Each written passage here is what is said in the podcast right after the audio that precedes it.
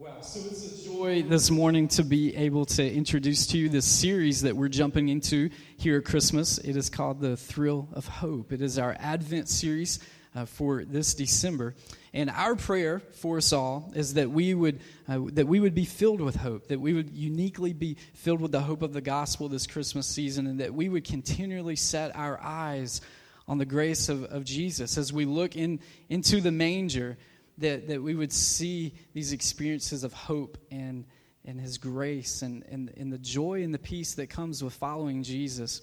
This video is, is very remarkable because uh, th- this morning we are going to look at really the, the mission of God. We're going to look at how God has called us to hope, not only to be hope partakers, but also to be hope givers. And when we really look at the heart of the Christmas message, uh, we, we see going as being really the center of it because our Savior is a sent God.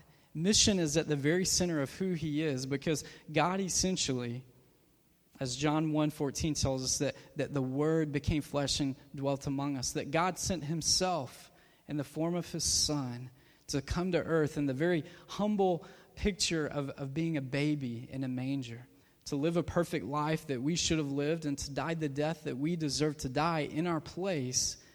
And now we see him in glory at the right hand of the Father. And so, mission is at the very heart of, of what Christmas is because it, it's about his coming.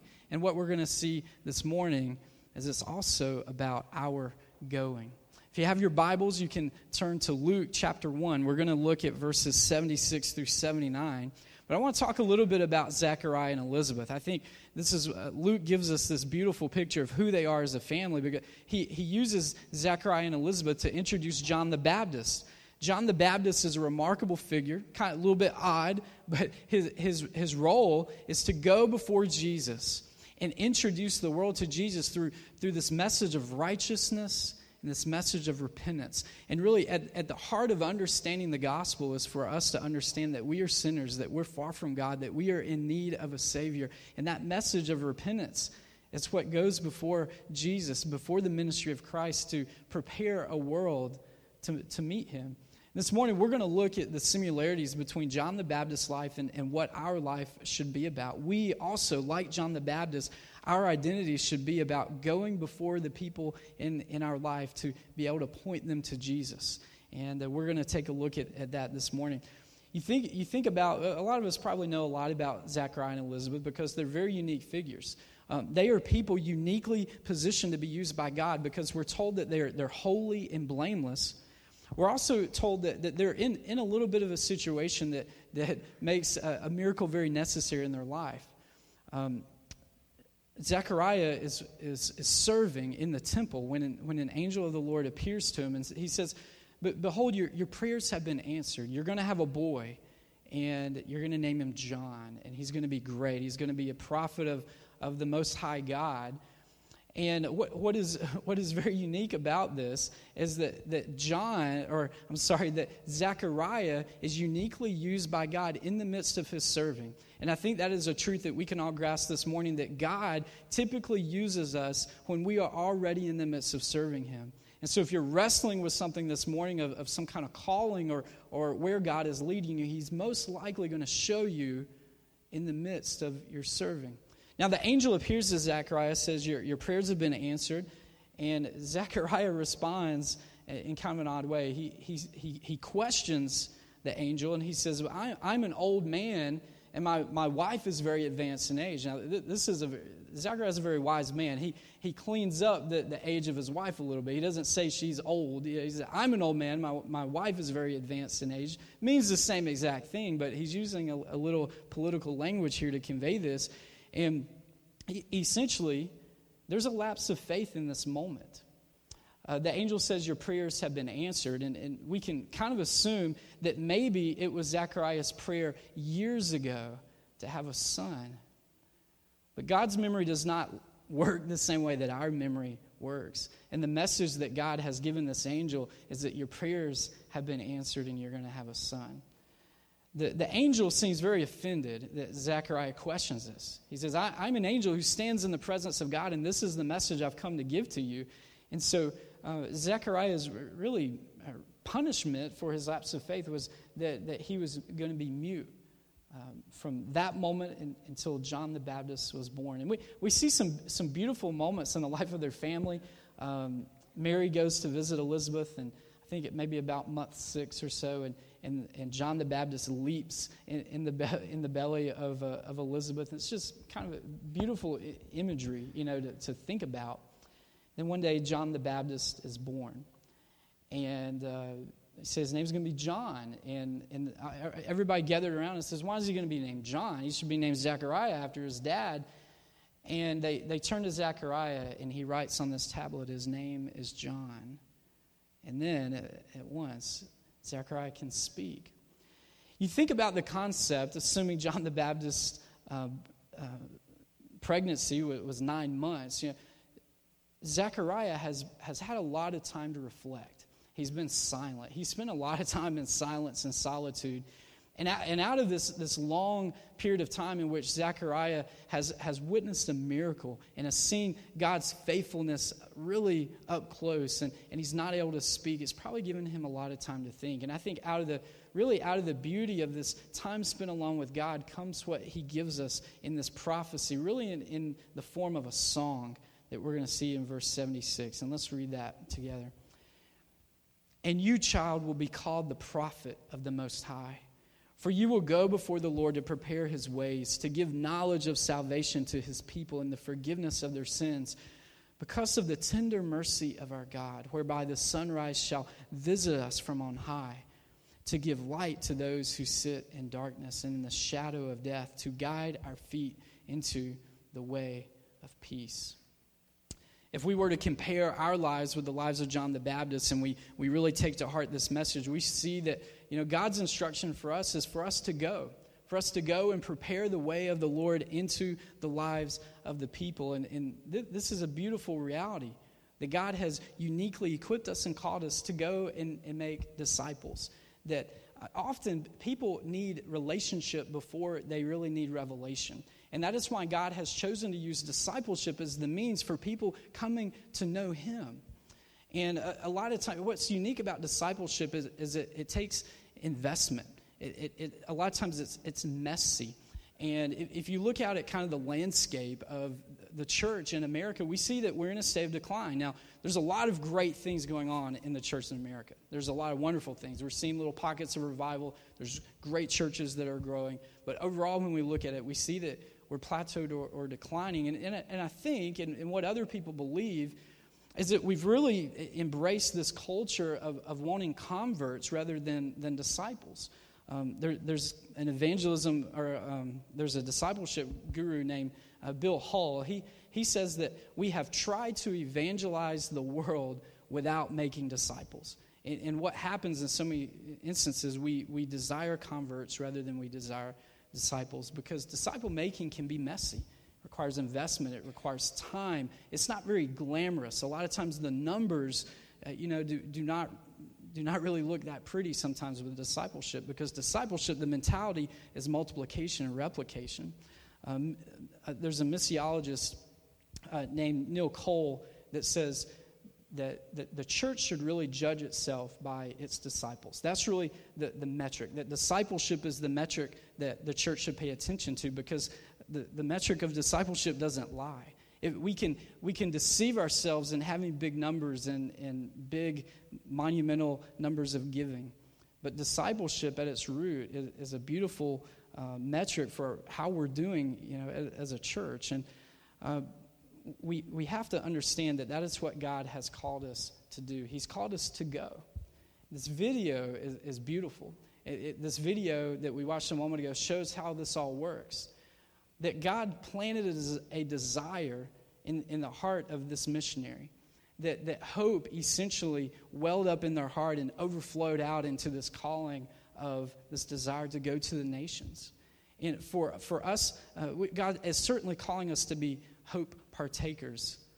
But, but in, in, in, his timing, he's calling all of us to go in, in some way. It may not be going to the othermost parts of, of the world, but a lot of times he calls us simply to go across the street or to go to the cubicle beside us or to go to the student at the desk beside us.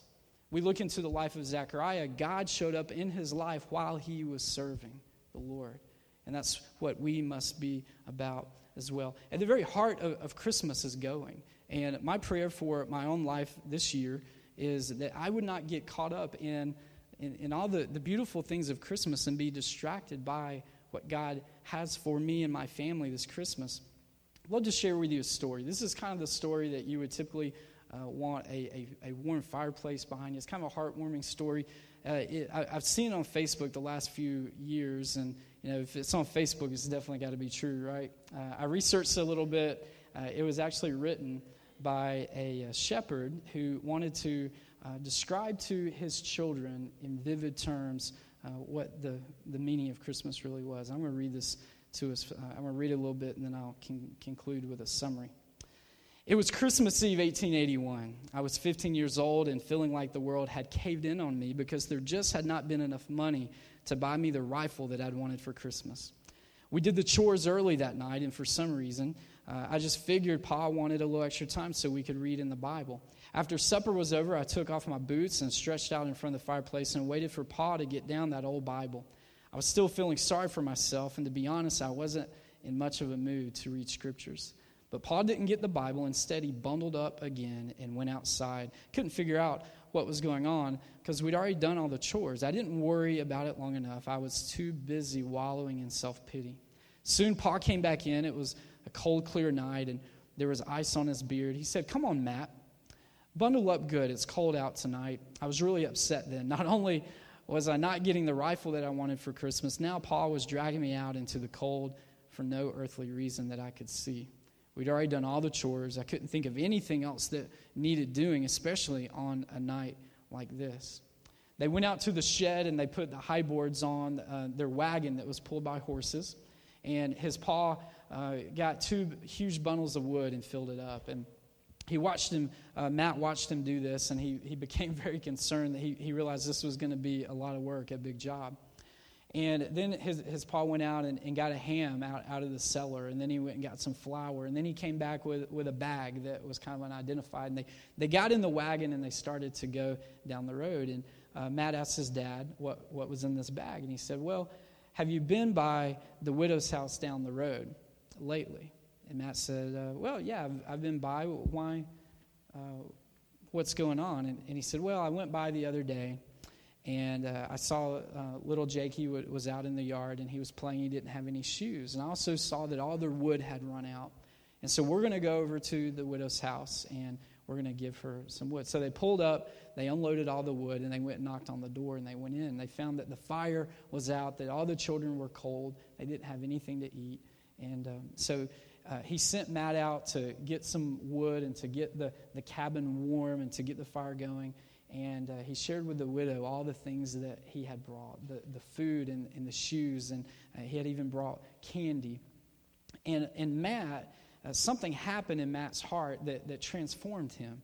All of a sudden, the, um, the, the shallowness of not getting that rifle uh, was not a big deal anymore. And, and, and seeing the happiness on, on the faces of, of the children just delighted him. And uh, so after a little bit of time, they departed that night and um, they, they sat on the, uh, the wagon on the way back. And his dad explained to him the whole picture. He said, Matt, uh, we, we had actually set aside a, a, little bit of money to buy you that rifle. And I actually got up this morning. I was going into town to the store to buy that rifle when I passed by the widow's house and I saw them in great need. He said, I, I hope you don't mind, Matt, but we used that money uh, to buy these items for them that will mean so much more than that, than that rifle would. And uh, Matt reflected upon the change that happened in, in his heart riding on that cold wagon that night, understanding that the true meaning of Christmas, uh, at, at the heart of what Christmas is, is all about sacrifice and, and going and meeting the needs of other people. And he saw the heart of what God desires for our heart to be about it at Christmas. The hope of Christmas is found and serving and going. And, and we even see that Jesus tells us that the Son of Man did not come to be served, but to serve. The second thing that we see in this passage, as we uh, see that, um, I'm going to start back in verse 76, And you, child, will be called the prophet of the Most High, for you will go before the Lord to prepare his ways. In verse 77, to give knowledge of salvation to his people in the forgiveness of their sins, because of the tender mercy of our God, whereby the sunrise shall visit us from on high. The second thing that we need to understand that God is calling us to, that we need to daily understand the why in our lives. Understanding why is, is very, very important. We are we're thinking people. We, we are people that, that reason. God has designed us uniquely that way in his image. He's given us a three pound brain with 86 billion neurons to think and to process. And scientists actually tell us that when we ask why, when we seek discovery, there's something unique that, that happens. In, in all these neuro, neural paths, uh, dopamine is released, and, and we actually get pleasure out of discovery. That God has designed us to find pleasure in knowing why things are. And ultimately, I think it, as, as we walk through this life of sanctification, you know, we're to be like God and we are to submit all of our intellect and our emotions over to Jesus. And I, and I think those, uh, those, uh, that process helps in that. We're very unique. A- animals do not do this. Uh, other uh, species do not do this. We are unique as human beings created in the image of God. We reason and we think through things. It's so important for us to understand why. The why is told right here. It is because of the tender mercy of our God. Why is it so important for us to understand why? It's because we find purpose in the why. If you have children, there's a stage in every kid's life that begins and keeps continuing on that they want to know why for everything. And, that, and that's, that's a good thing sometimes. It, it can get, you know, a little bit annoying, but it's a very, very good thing most of the time. But I think what I really want to pinpoint is a lot of times we, we find the bigger purpose in the why when, when we can see sacrifice. Uh, if you think back to, you know, Christmases in your childhood, think about some little gift that you may have received that was very, very special to you, but in, in worldly terms was not really that big of a deal. Uh, mine did not come at Christmas. Mine was actually in the middle of summer. Uh, probably when I was about seven or eight years old, uh, I went to my, my grandfather and I had, I had seen this watch that was in a store. In, my small town that I grew up in in Georgia, there were two stores, really three stores you could buy things from. There was a Rite Aid drugstore, there was a Family Dollar, and there was a Piggly Wiggly. And if those three stores didn't have it, you really didn't need it. And uh, I had I'd seen this uh, little Timex watch in a, in a Rite Aid drugstore. And uh, in all the TV shows I'd watch, all the movies I'd watch, all the, the real heroes had a really cool watch. And I just thought this watch looked really cool. And so I, I told my grandpa about it. I said, hey, there's this Timex watch in the Rite Aid. I'd love to have this watch. I don't have a watch. I will work all summer cutting grass if you will buy me this watch. Now, I was going to be working all summer cutting grass no matter what, but I, I thought, you know, getting a watch out of the deal would be great.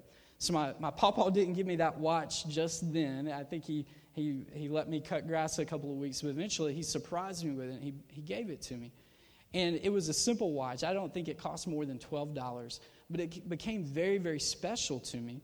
And um, wore it all the time, wore it to school. My friends thought it was cool. Uh, we eventually moved to South Carolina. I miss my small town. I miss my grandparents. You know, every, everything that I ever knew was there. And I could always hold on to that watch and, and remember where I came from. I felt a, a certain sense of peace and, and, hope as I was wearing it. Then uh, later on, my grandfather passed away, and it was even more meaningful then. It was meaningful because there was sacrifice to it. We didn't have a lot of money. My grand, it was not really something that my grandfather really should have afforded to, but uh, to buy it. But but he purchased it for me because he he loved me. And I think that uh, in our life, when we see sacrifice, the, the why gives us even a lot more purpose. And we have to ask the question why did God save us? There's two main reasons God saved us because He loves us. And the second reason, I think, is that He saved us so that we would be sanctified, that we would be sanctified and holy. And we see this in Ephesians chapter 1. Paul tells us in Ephesians chapter 1, verse 3 Blessed be the God and Father of our Lord Jesus Christ who has blessed us in Christ with every spiritual blessing in the heavenly places, even as he chose us in him before the foundation of the world, that we should be holy and blameless before him. In love, he predestined us for adoption as sons through Jesus Christ, according to the purpose of his will, to the praise of his glorious grace with which he has blessed us in the beloved. God did not save us just for us to be converts. He saved us for us to be disciples. Disciples that would be filled with His Spirit, disciples that would grow in our faith, that would grow in our sanctification, and that would then go out into the world to lead other people to Him. J.I. Packer says this In reality, holiness is the goal of our redemption. As Christ died in order that we might be justified, in order that we may be sanctified and made holy. And what is key here is that transformation is Christ's goal in our life. That God has saved us for the purpose of transformation. One, one of the most critical doctrines in the New Testament is the doctrine of our union with Christ. Over 220 times, New Testament writers use the phrase of in Christ or, or in the Lord or in Him.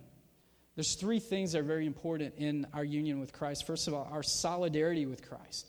We, uh, Christ is like us in that he was fully human. He was our representative as the second Adam. He, he lived the life that we should have lived. He lived a perfect life as both fully human and fully God. The second thing is, is transformation. Christ and the, the Holy Spirit transforms us from the inside out. And that is what's so critical about discipleship is because there's nothing external that can make us holy. There's nothing external that, that can change us.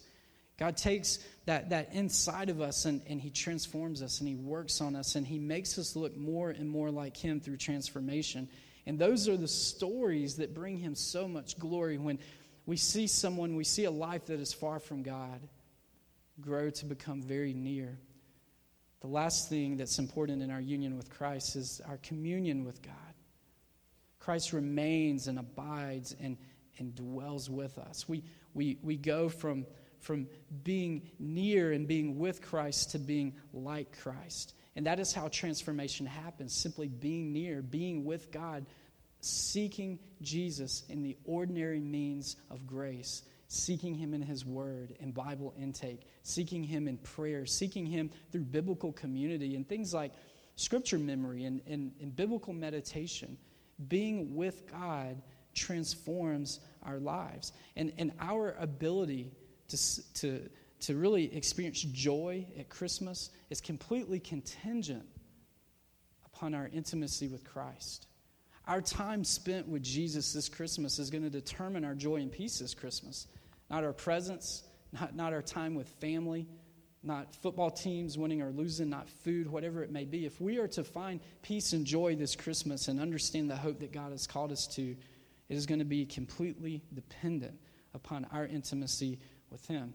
So, the big why that Zechariah gives us here that God is working to save us because of His tender mercies. Mercy is one of the most beautiful aspects of the character of God. Um, I had this little book since I was in high school. It's called The Knowledge of the Holy by A.W. Tozer.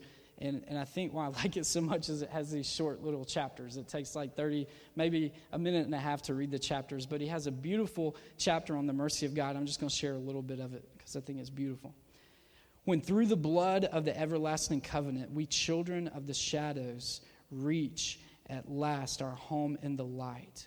We shall have a thousand strings to our harps, but the sweetest may be the one tuned to sound forth most perfectly the mercy of God.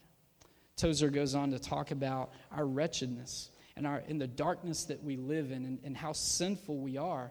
That when we get to heaven and, and if we have any ability to look back on the sinfulness of our life, God's mercy will be the most beautiful aspect of his character because of, of his patience with us.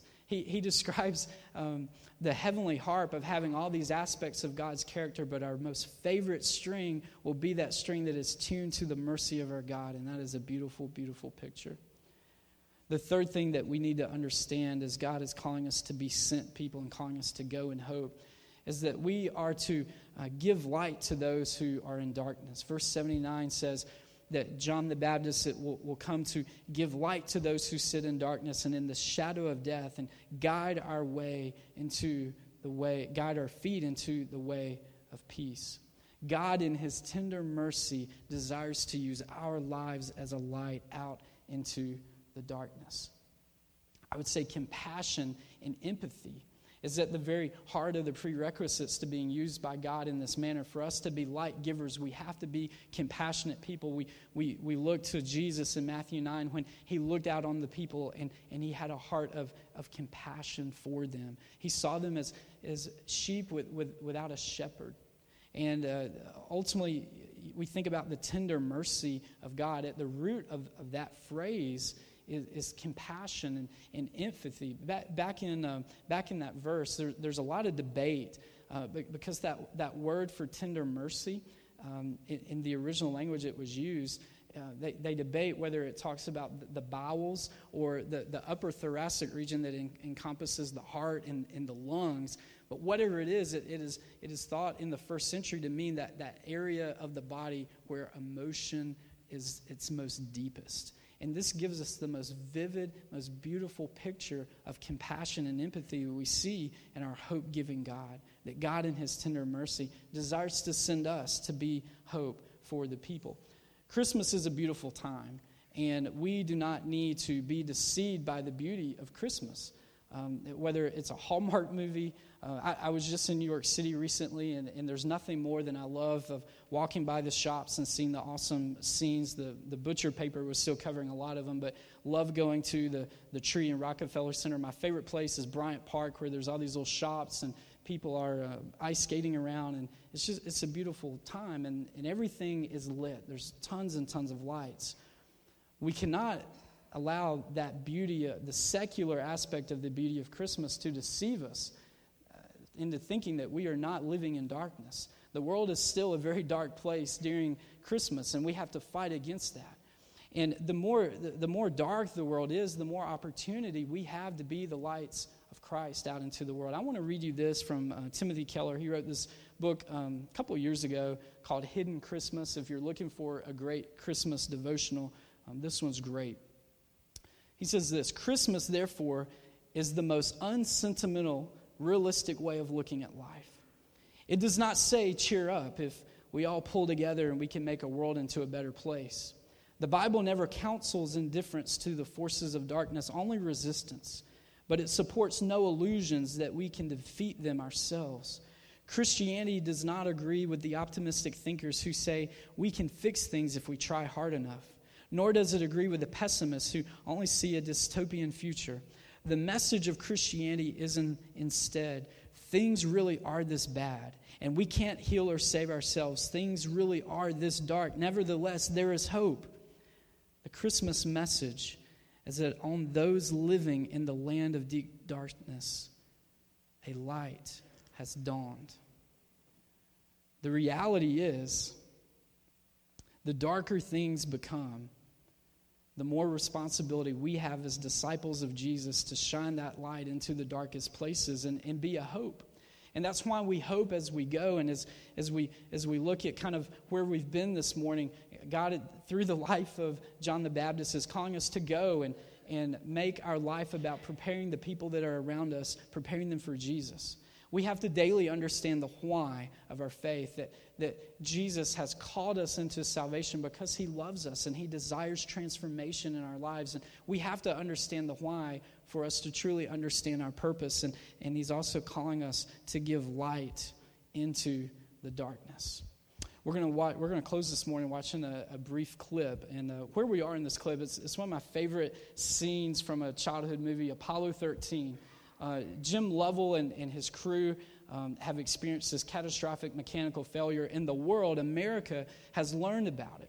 And at this scene in the movie, uh, Jim Lovell's family is gathered around their home and they're watching the news at every moment to try to get news of what's going on. And, and there's a pre recorded interview that these newscasters have done uh, with Jim Lovell uh, months before. And he shares a great message of hope that serves to really give a lot of hope in the midst of the movie. And this is actually a, a true story that they put in Apollo 13. So let's play that clip. a lot of the kids' minds are blown right now. They're thinking, Mr. Rogers was also a Navy pilot and an astronaut? No, no kids. Um, Tom Hanks has just been in a lot of movies. But God can use a lot of circumstances to bring people home. And that is the message we see in, the, in this little clip. If, if God can use biofluorescent algae that He created thousands of years ago to lead someone home onto an aircraft carrier, He can, he can use us to simply extend our relationship into the lives of another person. And, and our, our challenge this Christmas is for us to be aware of our surroundings, to look for opportunities uh, that God may be orchestrating in our lives, circumstances in our lives to bring people home. Now, certainly, before we can lead anyone else home, we have to be home ourselves. And that's the challenge of the gospel. That's the calling of the gospel that we would surrender to Jesus in faith and turn away from our sins and live our lives for his glory.